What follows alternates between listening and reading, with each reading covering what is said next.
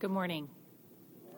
Would you turn with me to today's scripture reading? It comes from 1 Peter chapter 2 verses 1 through 8. I'll be reading from the English Standard Version. If at any time you come to church and you've forgotten your Bible or you need to have one, we do have some on the back table um, that you're welcome to, to use as well. I just wanted to point that out this morning. So, on to God's Word. So put away all malice and all deceit and hypocrisy and envy and all slander. Like newborn infants, long for the pure spiritual milk, that by it you may grow up into salvation, if indeed you have tasted that the Lord is good. As you come to him, a living stone, rejected by men, but in the sight of God, chosen and precious, you yourselves, like living stones, are being built up as a spiritual house, to be a holy priesthood, to offer spiritual sacrifices acceptable to God through Jesus Christ.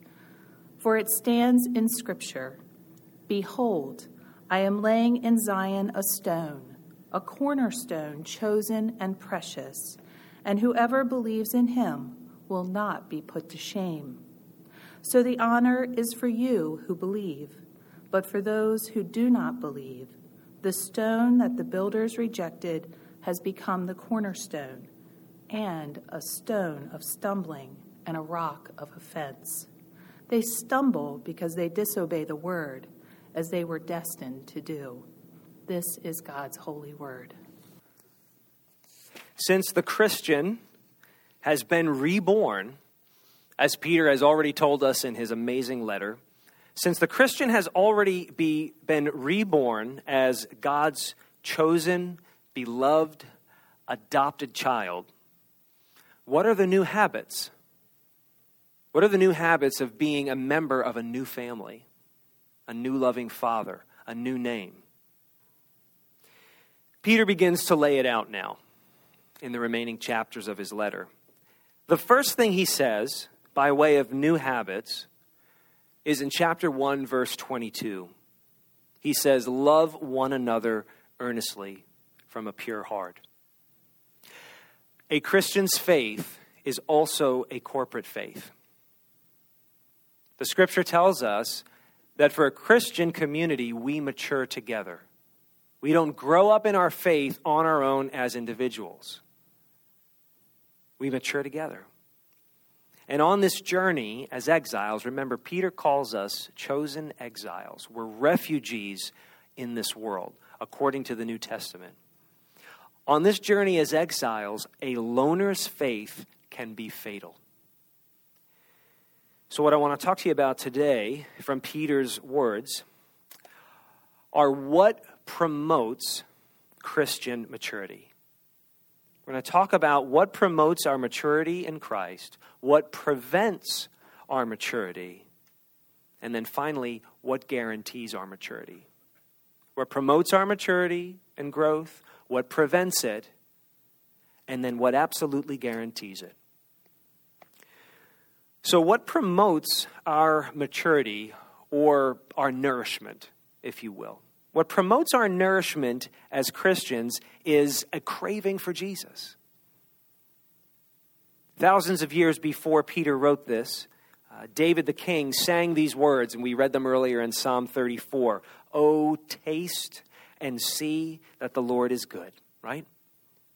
And Peter picks up on this theme. He says, like new, in verse 2, verses 2 and 3, Peter says, like newborn infants, long for the pure spiritual milk, that by it you may grow up into salvation, if indeed you have tasted that the Lord is good. There are a lot of verbs in there, but, but the controlling verb is an imperative. Right? Long for. That's controlling the whole section. Long for, or another way of saying it is to greatly desire when the, when the biblical writers used that word, uh, they used it to connote a deep desire for something or for someone. For instance, in, in 1 Thessalonians chapter 3, Paul says that he longs for his friends, the Thessalonians. You may have heard Psalm 42 when the psalmist sings that he longs for the living God like a deer pants for water. That's the word. To long for, to greatly desire something. And so Peter is saying, since you have been reborn by the grace of God, then, like babies, desire pure spiritual milk, he calls it. Now, what's that? What's this milk? Well, one commentator puts it this way. I think this is the best way to understand what Peter is saying is the spiritual equivalent of milk. Think of it that way. So, a mother's milk, whether you're a human being or a cat or a wolf, uh, a mother's milk strengthens you and even immunizes you, doesn't it, uh, for a young baby. So, this milk that Peter's talking about nourishes the Christian, spiritually speaking. Whether you're a recent convert having just been baptized, or whether you are a mature disciple of Christ. Everybody's nurtured by the same spiritual milk. Because it says right in the passage that by this milk you grow up into salvation. So it's for everyone, regardless of where you are on the exile's journey. Now, why should you crave this milk as a Christian? Well, Peter says, because you've tasted that the Lord is good. Since, since the Christian has already tasted Christ's goodness, the Christian, Peter says, should desire more of it. Essentially, we grow in our faith by wanting more and more of Jesus. It's really that simple. You grow in Christian faith by wanting more and more and more of Christ.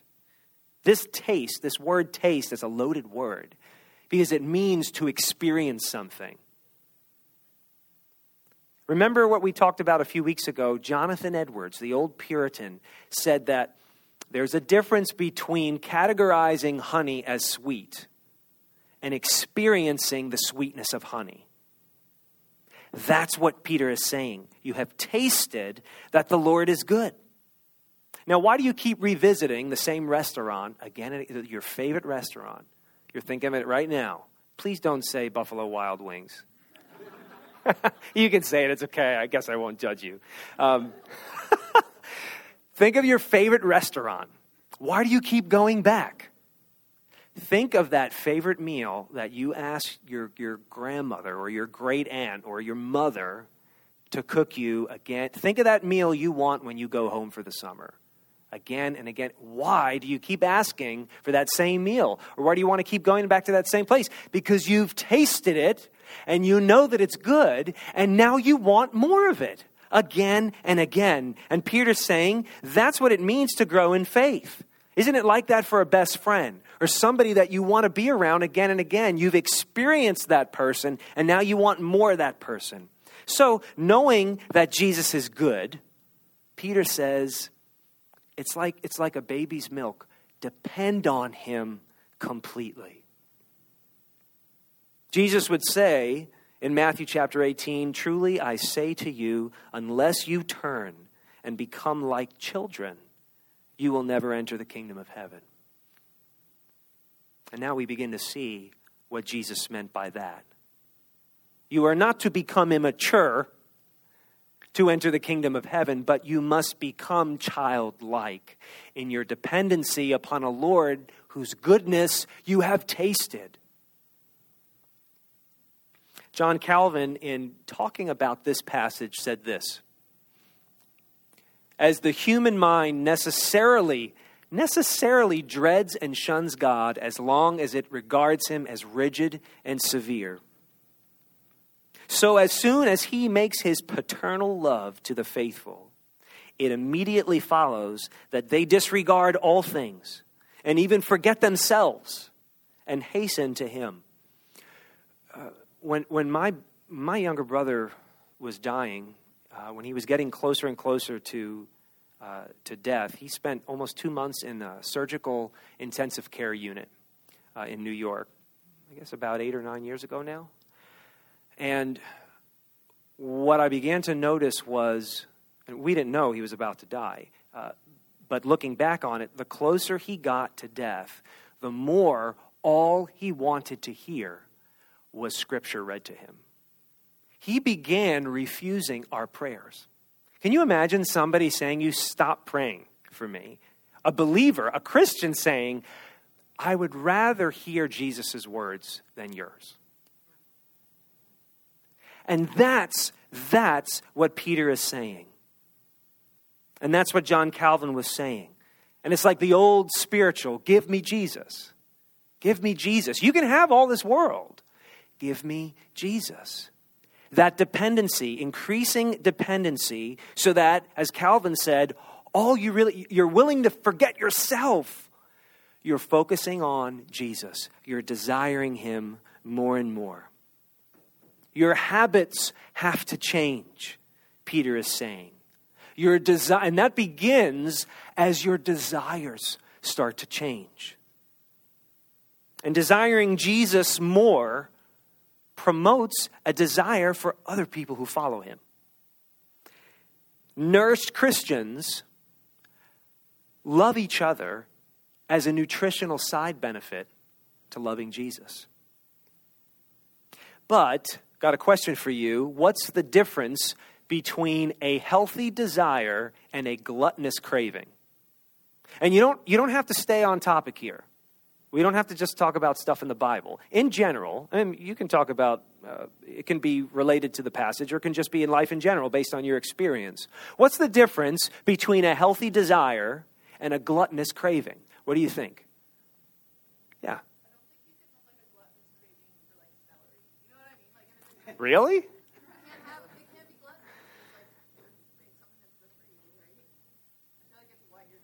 As you put peanut butter and raisins on it. Okay. Was that was that more a comment than a real answer to the question, or what? Was like, you don't think you can crave celery? Okay. Okay. So we're gonna. I'm not sure what to do with that. It's true. I'm gonna put it on the shelf and bring it back for for good use. Thank you. Okay. So now we do not give Rachel too much celery. Other thoughts? What's the difference? Yeah. Well I feel like normally when you satisfy gloves breathing, the feeling afterwards is either like ill, or like you don't actually feel like satisfied. Okay. You satisfy healthy desires, the feeling after is only like you actually feel satisfied, you feel good about it. So the feeling after is generally more positive for healthy desires than the feeling after is a good indication of the difference. Um, if you feel fulfilled and nourished after, as opposed to unfulfilled, um, or there's a, or a feeling negative in a sense, that there's a difference there in the result. Okay, good.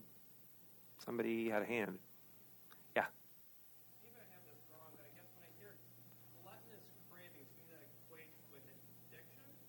Okay. Okay.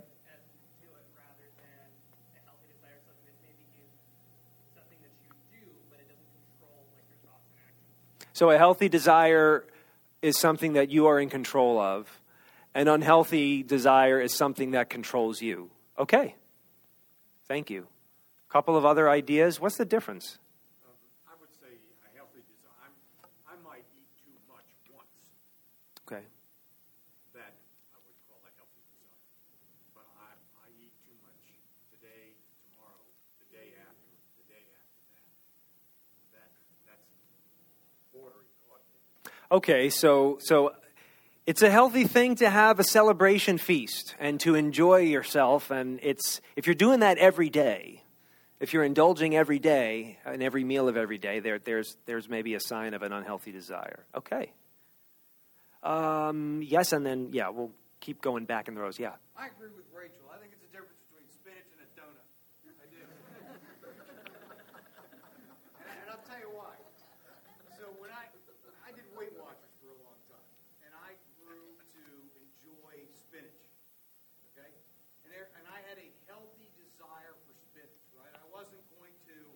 consume all the world's spinach, you know, uh, or, but I enjoyed it.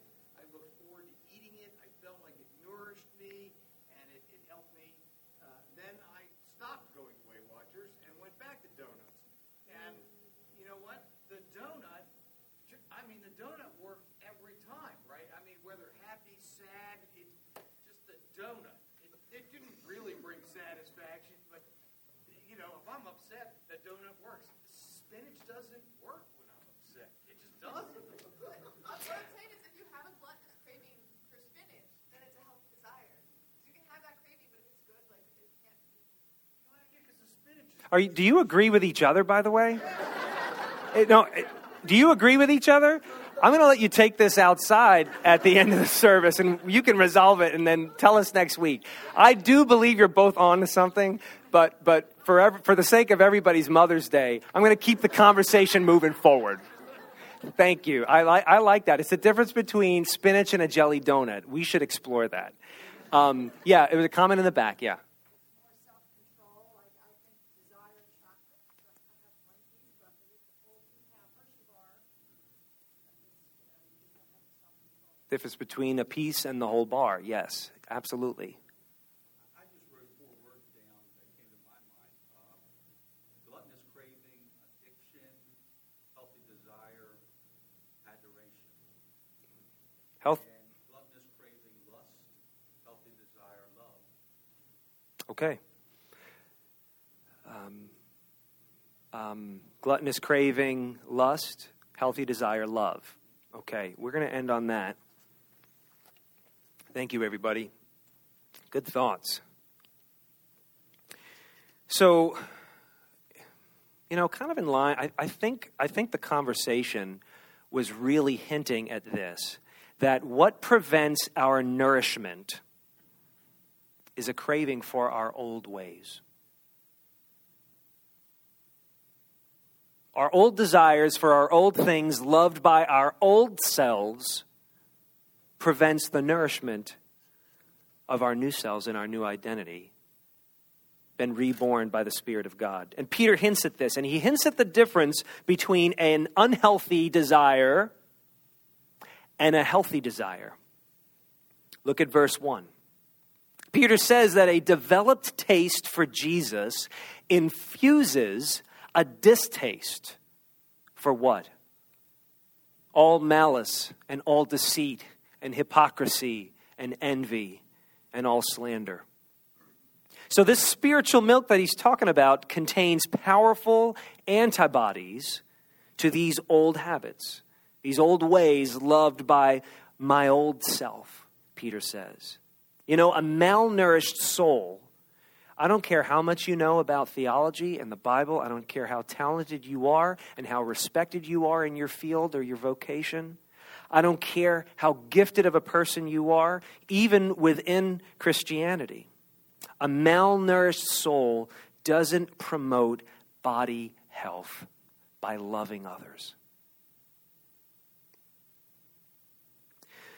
Dysfunctional growth, false maturity, is exposed, Peter says, by divisive behavior. So, an unwillingness to grow in your faith together as a body reveals a self centered heart. A heart that only wants the donut again and again and again, even if spinach is available. A self centered heart with a consumer's appetite. That's the difference. Is a healthy desire promotes body growth, and an unhealthy, gluttonous desire is just a consumer's heart. Now, Peter offers another illustration. If, nu- if nutrition doesn't quite do it for you, Peter gives you another metaphor, and this time he offers a building. He says, You're, you're, you're coming to this Jesus who, who, who is a living stone that the world rejected, but God said was chosen and was precious. And as you're coming to him, in verse 5, Peter says, You yourselves, like living stones, are being built up as a spiritual house. Verse 5. So each, each Christian is like a living stone being constructed into one beautiful building as God, the bricklayer, lays one piece at a time perfectly together, all resting on the foundation stone, the cornerstone, Jesus, as Steve showed our children earlier today. And now you can see why the nourishment of one person is necessary for the health of the many. Because God is building something out of all of us. God is building a spiritual house. And each stone is laid together by God with Jesus at the center, Jesus at the foundation. Now, as many people have said throughout history, how can a house divided by itself, how can a house where the members are continuing continuingly lusting after the old desires of your old self, how can that type of a house stand? The malnourished soul, the malnourished soul, which is, which is the, the you that loves the old ways before God changed you, the old habits, the old ways of thinking, the old beliefs, the old default patterns, right? The malnourished soul is committed to self preservation. Not true self preservation. You think you're saving yourself, you think you're defending yourself, but you're malnourished. Malice, which is really just it's it's harboring ill will towards another person. Malice, deceit, hypocrisy, envy, slander. These things that Peter describes, they undermine unity. Now, if you're a Christian, ask yourself this question are you a, calling yourself a Christian while harboring malice or envy toward another Christian? Or toward anybody? And is that malice or is that envy causing you to commit deceit toward them, hypocrisy in your dealings with them, or even slander, which is a bad word against them? tearing down their reputation and their good name. James sheds light on this also, the Apostle James in his letter. He asks Christians, What causes quarrels and what causes fights among you? Is it not this, that your passions are at war within you? You desire and do not have, so you murder. You covet and cannot obtain, so you fight and quarrel. And he goes on to say something very radical. He, he says, You adulterous people. He calls us adulterers. He says, You adulterous people, do you not know that friendship with the world, the old ways, the old self, okay, friendship with the world is enmity with God? Therefore, whoever wishes to be a friend of the world makes himself an enemy of God. And don't think that friendship with the world just means hanging around with the wrong crowd. Friendship with the world means deceit, malice, hypocrisy, envy, slander, even within the community of Christ. So when you take what Peter is saying and you put it against what James is saying, this is what you have. If you are not craving Jesus, then your other cravings are undermining Christian unity. And as exiles here, whom else can we depend upon if not each other? You see why it was so important for Peter to explain this to people who had become Christians and were trying to live in that society as new people. Now, Peter offers a warning. He says, The stone that the builders rejected has become the cornerstone, and a stone of stumbling, and a rock of offense. He's quoting Psalm 118, and he's quoting Isaiah. A rejection of Jesus' people is really a rejection of Jesus. It's kind of like I remember when I fell in love with Becky she was the mentor, she was a residence life mentor on, on a hall of freshman girls. And it was, she was with these girls constantly. And they came to her with her problems. And, and I began to realize if you're going to love this woman, you got to love her people. When you marry somebody, right, who already has kids, you, you, you, don't get, you don't just get that person, you get that person's children too. You're marrying, in a sense, a family. Jesus is saying, You want to walk with me, you want to love me, you get my people too. These people belong to me. I've died for them. I love them as much as I love you. And we're going to have to find a way to disregard the old ways of dealing with one another and find a new way to work together Jesus is the cornerstone. He's the foundation stone for people who follow him by faith. But you know what it says? And here's the warning. For some people, Jesus isn't a foundation stone, he's a stumbling stone. For some people, they don't stand on Jesus as the foundation, they trip over him, they keep stumbling on him. Or if you want to go back to the nutritional metaphor, some people regurgitate what Jesus has to say. Some people choke on Jesus. They can't digest him. They keep, they keep spitting him up again and again. They can't digest his truth. They can't digest who he is. They taste him and they spit him right out. So, C.S. Lewis once said, you know, if you can't if you can't eat the food, the only food that the universe offers, you may just starve. Now, here's the hope, because there's always hope when you're talking about Jesus. He doesn't just leave you hanging with a warning. The hope is this what guarantees your nourishment, if you want to follow Jesus, what guarantees your nourishment is His promise to feed you. That's the difference, is that He promises to feed His people. You may remember that when He hung on the cross, in John 19 records this, He hung on the cross and He said, I thirst. Now, that's a loaded statement, and it means so much. But just simply, I want to say this that when Jesus, the Son of God, hung on a Roman cross, he experienced the ultimate form of malnourishment. Jesus on the cross cried out to his Father, Why have you forsaken me? And he also said, I thirst. And I believe Jesus, the man in bodily form, was thirsty. But there's more going on here.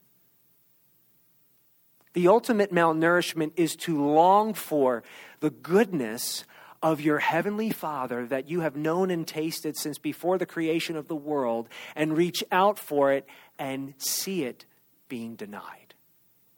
Jesus called out to his Father on the cross. He knew of the Father's goodness, he longed for it, and he was denied. And he was denied because he hung there with my sin and with your sin. And so he had to be denied there. And so that ultimate cosmic malnourishment was laid upon Jesus so that you and I would never have to go without the goodness of God. We never have to go without God's goodness. It is offered to you because Jesus, for one moment, went without it and was denied it. Jesus would say in another place, I am the bread of life. Whoever comes to me shall not hunger, and whoever believes in me shall never thirst. The things that you are craving are not satisfying you, and in your frustration, you are hurting each other. But when we all desire Jesus, when he becomes the thing we desire most, then our desires start matching up with one another, don't they? When Jesus is the thing that you desire most, well, now our desires begin to complement one another. And we're no longer desiring things that are at odds with each other. Our desires are no longer conflicting because we want Jesus more than the thing we're trying to get from each other. And that, a, a community of people, whether it's a church or a family or a business or intervarsity chapter camp, whatever it is, a group of people all longing for Jesus most together, that's where peace begins. That's where justice begins. That's where unity begins. The world will never have peace. The world will never have justice until everybody wants Jesus most. A Christian's faith is also a corporate faith. The Lord Jesus has designed his church as a spiritual house where we grow in faith as we seek him together. So I want to encourage you to continue to taste his goodness.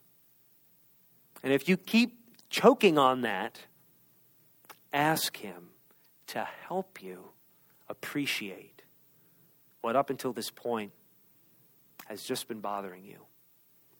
And let me know if you want help with that. Maybe for the first time, or maybe again and again. Taste and see that the Lord is good, and our unity begins there when we want that. Let's pray. Father, we echo again the words that we sang at the beginning of this day. Hast thou not seen that all thy longings have been fulfilled in what he ordaineth? Help us to see that what we really need, and I think, Father, what, the, what our hearts truly cry for, you have always, already provided. Help us to taste it. Help us to perceive it. And help us to come together and stand together on the foundation that Jesus has already laid His grace, His amazing death, where He went without because of His love for you and because of His love for us. Help us to find unity upon Jesus, not upon our own ideas or unhealthy desires. But give us a desire, give us a thirst, give us a hunger for Jesus, and give us a healthy hunger for the things that are important to Him. In His name we pray. Amen.